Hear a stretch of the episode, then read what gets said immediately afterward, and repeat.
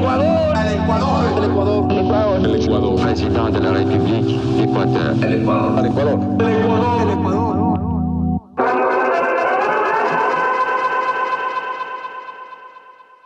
Buenos días. Buenas tardes. O buenas noches, depende mucho del uso horario en el que nos estés escuchando. Bienvenidos a una sesión más de la historia con Wi-Fi. Este es nuestro episodio número 14.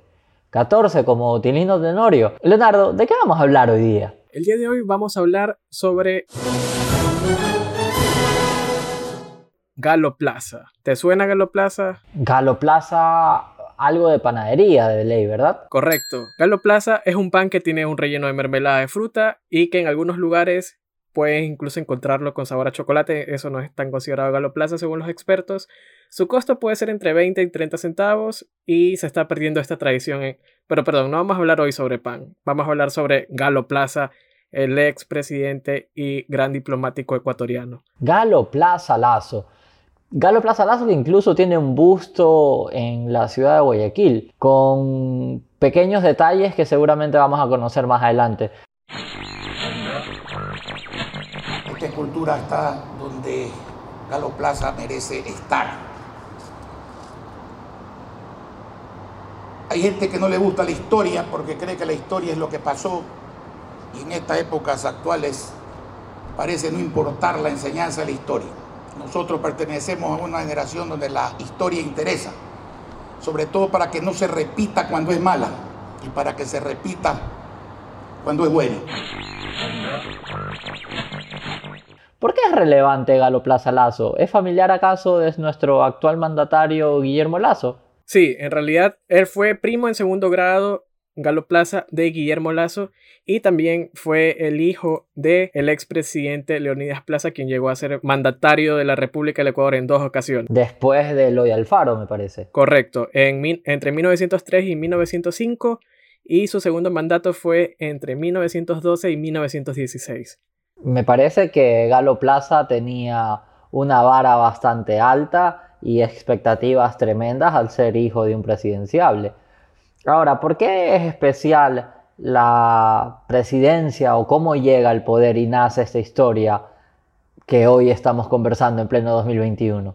Bueno, primero debemos comprender que Galo Plaza nace en Nueva York en el año 1906, es decir, apenas termina el mandato de su padre, se va para Estados Unidos y nace él en Nueva York. Después es inscrito en la Embajada de Ecuador como ciudadano ecuatoriano. Hay otro mandatario que inclusive nace fuera del país, que en este caso es Sixto Durán Ballén, ¿verdad? Claro, él nació en Boston, el arquitecto. Galo Plaza cursa sus estudios primarios y secundarios aquí en Quito, en Ecuador, graduándose en el Colegio Nacional Mejía y después coge sus maletas y emprende sus estudios universitarios en Estados Unidos, donde cursa en las universidades de California, Maryland y Georgetown distintas carreras como agricultura y ganadería y también derecho internacional. Se graduó de todas ya que él tenía una gran pasión por la naturaleza y el sector agrícola. Además de que algunos quizás puedan relacionar que Galo Plaza fue heredero de algunas haciendas, una de estas la hacienda Zuleta.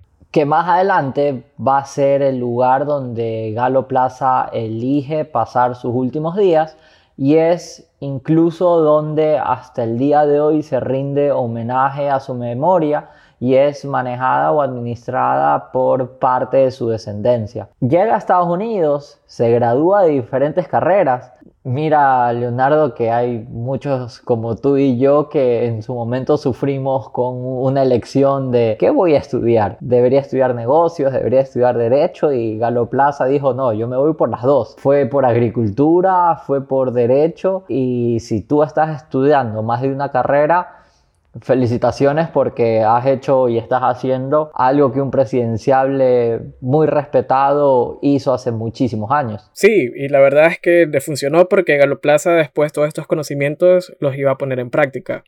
Él primero incursiona dentro del mundo de la política a sus 32 años cuando lo nombran como ministro de Defensa Nacional, Oriente y Deportes en el año 1938 durante el gobierno de Mosquera Narváez. Ahí estuvo ejerciendo estos, este cargo político y después, en el año 1945, es nombrado como embajador en Washington, D.C. por el presidente Velasco Ibarra. Asumiría que luego de esta primera participación en la vida pública y con su enorme experiencia académica dentro de los Estados Unidos, que seguramente era un socio importante, fue un punto a considerar para generar estos encuentros favorables, así como Yvonne Baki lo lleva haciendo en los últimos 20 años.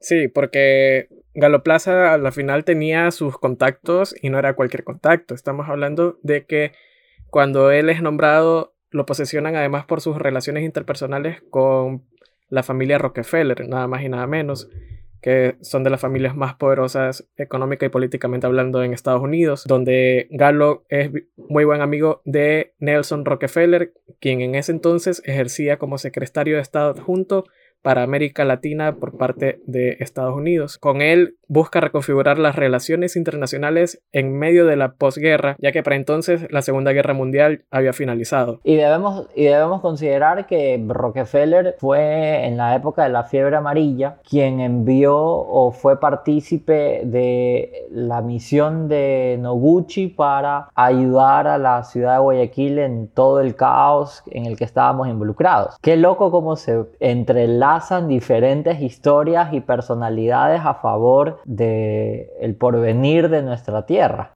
¿Entrelazan o entrelazo? ok, sigamos. Sí, perdón por el chiste lamentable. Junto al doctor Camilo Ponce firman la Carta Constitutiva de las Naciones Unidas. Es decir, que fuimos de los primeros en participar en la primera cumbre de las Naciones Unidas. Ah, firmamos un contrato o firmamos un acuerdo internacional a un nivel bastante favorable. Diplomáticamente podríamos decir que nos iba bastante bien entonces. Claro, y después de esto Galo Plaza se presenta como candidato a la presidencia por parte del Partido Liberal en el año 1948. Gana las elecciones al vencer al general Alberto Enríquez de la izquierda y al representante del Partido Conservador Manuel Elicio Flor. Dentro de sus objetivos de gobierno se enfocó en generar políticas a largo plazo para combatir la pobreza extrema, la modernización de sectores estratégicos, entre ellos el agrícola, y el crecimiento económico. Galoplaza buscó introducir la mecanización agrícola y nuevos métodos de cultivo, importó en gran escala ejemplares de ganado vacuno para mejorar razas criollas locales y también para incrementar la producción lechera. Es decir, que el tipo fue un visionario y buscó desde los sectores, desde el poder gubernamental, ayudar a la población por parte con estas nuevas tecnologías. Lo fascinante de esta historia es que Galo Plaza ya tenía esta influencia bajo sus estudios desarrollados en Estados Unidos, lo cual no solo por la facilidad de contactos, sino por la facilidad de acceso a nuevas tecnologías y sumado a la riqueza de nuestra tierra. Hay un chiste de que se menciona que tú lanzas algo a la tierra ecuatoriana y algo nace tú lanzas una semilla de lo que se te ocurra y florece algún fruto. Y esa bondad o esa bendición, esa tierra prometida tenía que ser bien guiada. En su momento, Ecuador era potencia en, algo. Eh, éramos exportadores como hoy somos de cacao, de banano o de camarón en esos momentos exportábamos, pero no éramos una potencia, por así decirlo. Por esto, y lo indica el libro El Ecuador de 1944 a 1960, Historia del Ecuador de Jorge Salvador Lara, el gobierno de Galo Plaza, deseoso de tecnificar su administración en cuanto le fue posible, Buscó la asesoría de organismos internacionales como el Fondo Monetario Internacional, el Banco Internacional de Reconstrucción y Fomento, la UNICEF, entre otras, para poder conseguir informes técnicos y tecnológicos para impulsar estas industrias y el campo de exportación. Patacones, tigrillos, chifles y demás variables para el mundo. Y hay otra cosa que se nos está escapando. Existía el mal de Panamá en la época. El mal de Panamá lo podemos asociar a este detestable momento de la mancha blanca en el camarón. Esa plaga que arruinó muchísimos embrios en Panamá en la época, por ello el nombre del mal de Panamá, estaba siendo azotado en diferentes partes del mundo Y nosotros, en la época de previa al boom bananero, Galo Plaza Lazo necesitaba, o el gobierno ecuatoriano necesitaba con certeza conocer si es que estábamos o no estábamos afectados en ello. ¿Y por qué no mejor lo escuchamos con la voz de Galo Plaza Lazo? Pregunté entonces a estos expertos del banano que si el Ecuador podría cultivar bananos por algún tiempo. Me dijeron si aparece mañana el mal de Panamá, el Ecuador tendría todavía 10 años de banano. Pues en dos años se convirtió el Ecuador en el primer productor exportador en el mundo. Sin duda alguna, fue el inicio del boom bananero para el Ecuador, lo cual generó nuevas inversiones, nuevos mercados y hoy podremos agradecer bajo el ministerio de Clemente Yerobi esta favorable acción que significa millones de empleos para ecuatorianos durante muchísimos años, desde los años 50 me parece. Correcto. En el año 1949, Clemente Yerobi, quien era el ministro de Economía de Plaza Lazo, le sugiere introducir la producción tecnificada del banano y aquí es donde viene todo este estudio que mencionó anteriormente nuestro querido gobernante. Tras los estudios técnicos se puso en marcha el plan de modernización de la producción del banano y dos años más tarde la exportación del banano en pleno apogeo nos colocó a Ecuador como el máximo exportador mundial de banano. Y no todo sería color de rosa para nuestro querido Galo Plaza Lazo, ya que después de un año el poder, la tragedia sacudió al país y nunca se había empleado mejor la palabra sacudir ya que el 5 de agosto de 1949 un fuerte terremoto con epicentro cerca a Pelileo destruye Ambato, Latacunga, Salcedo, Baños, entre otros pueblos de la Sierra Ecuatoriana. Según las investigaciones de José Egret, el movimiento telúrico dejó más de 6.000 muertos y alrededor de 100.000 personas se quedaron sin, sin, hogar. Gracias a la gestión del gobierno ecuatoriano, junto a sus relaciones con otros países, se puso en marcha rápidamente la reconstrucción de las ciudades afectadas.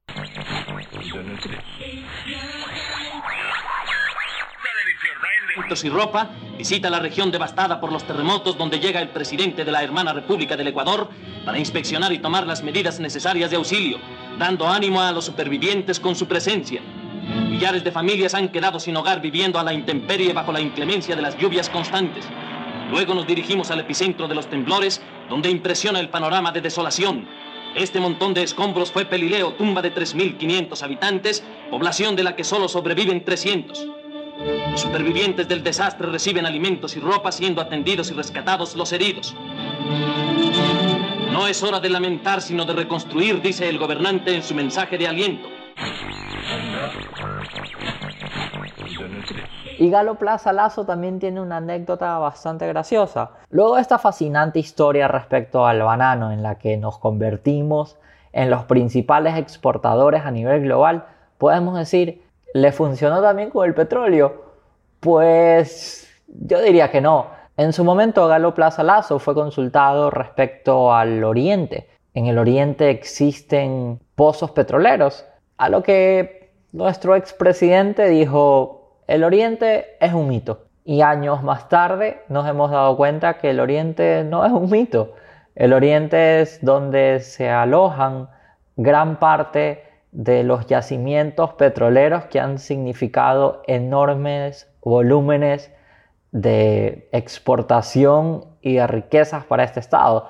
Tanto así que en el discurso inaugural de la presidenta de la Asamblea, Guadalupe Llori, ella mencionaba que su tierra era la capital petrolera del país. ¿Tú crees que en realidad Galo Plaza Lazo no sabía nada sobre el petróleo en la Amazonía? Porque a mí se me hace alguna sospecha de que quizás él por sus relaciones profundas con los pueblos indígenas, él sabía quicho además, debemos de contar que él es uno de los dos presidentes junto con Rafael Correa que dominaban la lengua del quichua. Por ello yo consideraría que incluso hoy estaría muy feliz al ver a un descendiente de su familia como presidente ejecutivo y a Guadalupe Llori como presidenta de la Asamblea, representando a un sector de la población en el cual él se sentía muy identificado. De Galo Plaza también se dice que fue un ejemplo como político, ya que mantuvo siempre un alto nivel de tolerancia con la oposición política que le podía caer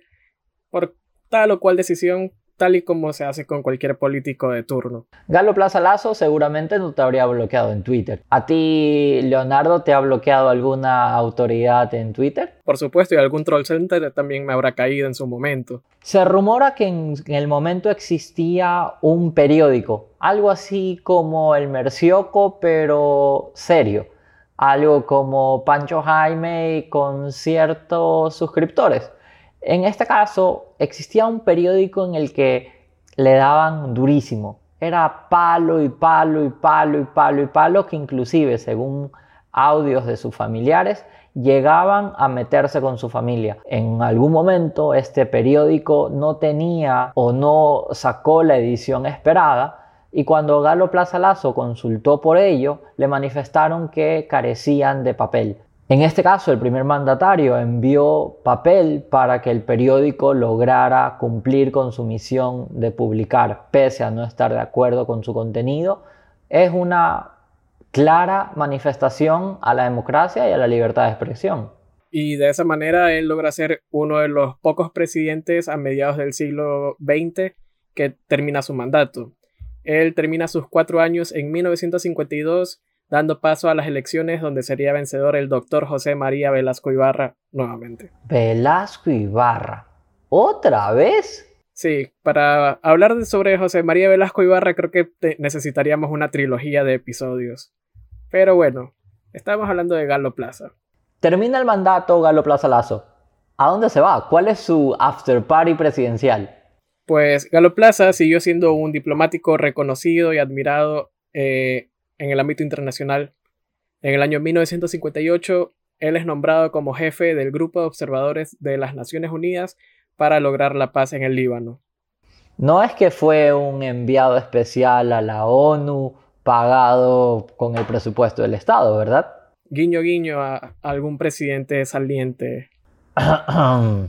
Lenin Moreno es contigo. En 1960 encabezó a la Comisión de las Naciones Unidas para retirar las tropas belgas que colonizaban al Congo para asegurar la independencia de este territorio africano. Adicionalmente también fue partícipe en el conflicto de Chipre.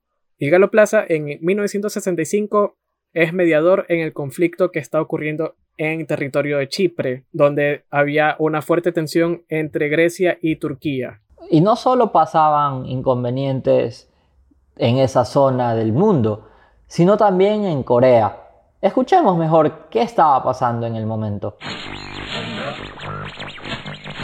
Nos han dicho en estos últimos días que conviene iniciar conversaciones para obtener una tregua y un armisticio en Corea.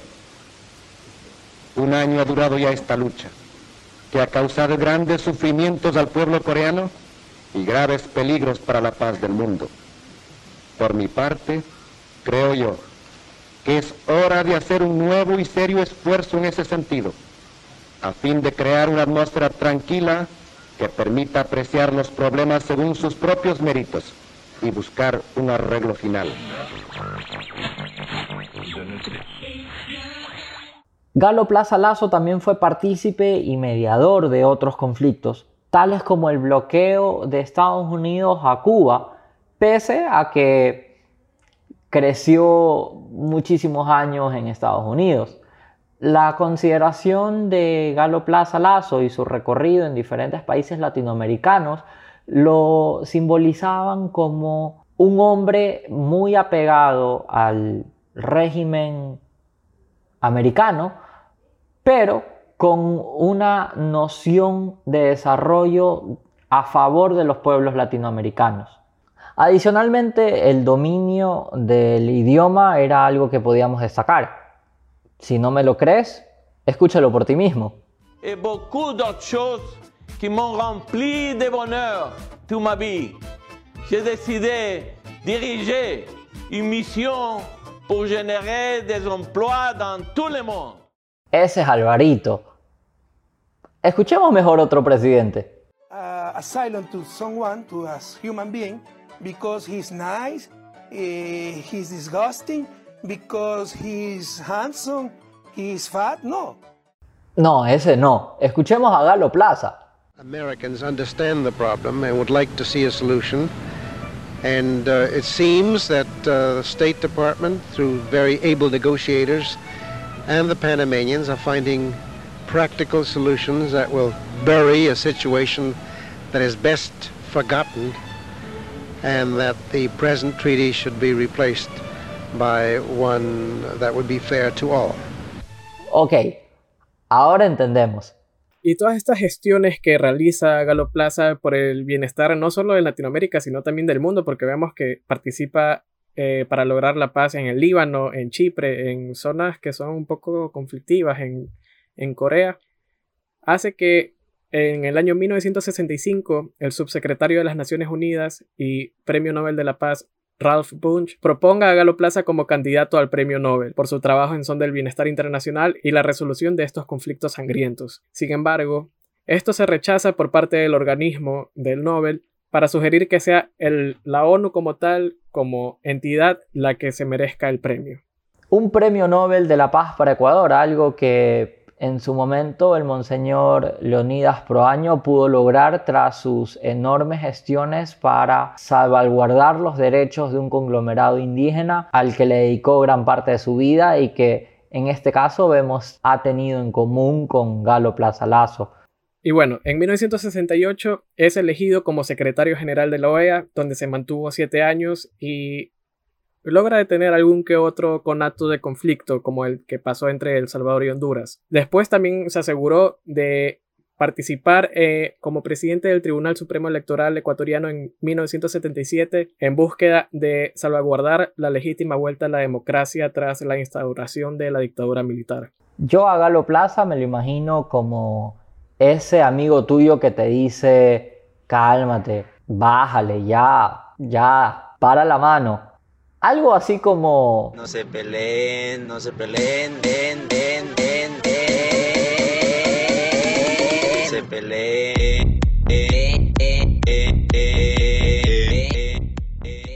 Los últimos trabajos que realiza Plaza Lazo sería en 1981 como embajador de la misión especial ante Washington y la OEA para resolver el tema de los ataques peruanos a los destacamentos militares ecuatorianos en la frontera y en el año 1984 buscaría renegociar la deuda externa ante los Estados Unidos. Él fallece en el año 1987 siendo muy admirado en todo el territorio nacional, pero ¿cómo fue durante su vida la forma en la que se trató a Plaza Lazo en Guayaquil? Hoy en día tenemos muchísimo que agradecerle a Galo Plaza Lazo, no solo como ciudadanos del mundo respecto a todos estos conflictos, que quizás si es que hoy estaría con nosotros habría sido un miembro activo en la resolución del conflicto en Medio Oriente, sino también sobre el derecho de pensar diferente, más allá de que hoy en día un familiar suyo sea quien lidere las riendas de este país, es esa tolerancia y ese sentido democrático y el civismo a nivel internacional que hoy podemos decir fue un ecuatoriano que llevó la bandera de diferentes países latinoamericanos. Así que cuando sientas que no estás de acuerdo con tu rival, amigo, familiar, político o en algo por el estilo, piensa qué habría hecho Galo Plaza Lazo, que pasó sus últimos días en paz, en tranquilidad y hoy día lo recordamos como un símbolo de democracia, de progreso y de civismo a nivel global. No te olvides de seguirnos en arroba la historia con wifi en Instagram y en TikTok. Aunque todavía no bailamos la curiosidad, seguramente podrás encontrar datos favorables respecto a este podcast. Mi nombre es Johnny Manrique. Mi nombre es Leonardo Waldo. Y nos encontramos en otro Remember histórico para que vivas esa fiesta en paz, así como Galo Plaza Lazo lo habría deseado. El Ecuador, el Ecuador, el Ecuador, el Ecuador, presidente de la República, Ecuador, el Ecuador, el Ecuador, el Ecuador, el Ecuador.